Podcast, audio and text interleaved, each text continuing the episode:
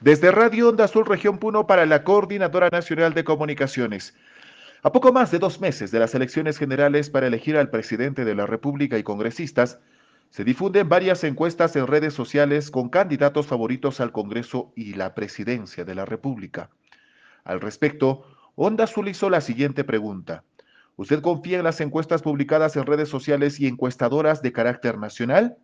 En respuesta, la mayoría de oyentes afirmaron que los resultados emitidos por las encuestas son tendenciosas y no tienen credibilidad. De 30 oyentes, el 80% manifestó que las encuestas están a intereses de la CONFIEP y un grupo de poder económico alto, que ubican candidatos como Keiko Fujimori y George Forsyth en los primeros lugares. Mientras tanto, la mayoría de ellos piden a los electores no dejarse llevar por las encuestas, sino analizar sus propuestas, hojas de vida, el equipo técnico y el plan de trabajo de partidos políticos y sus candidatos.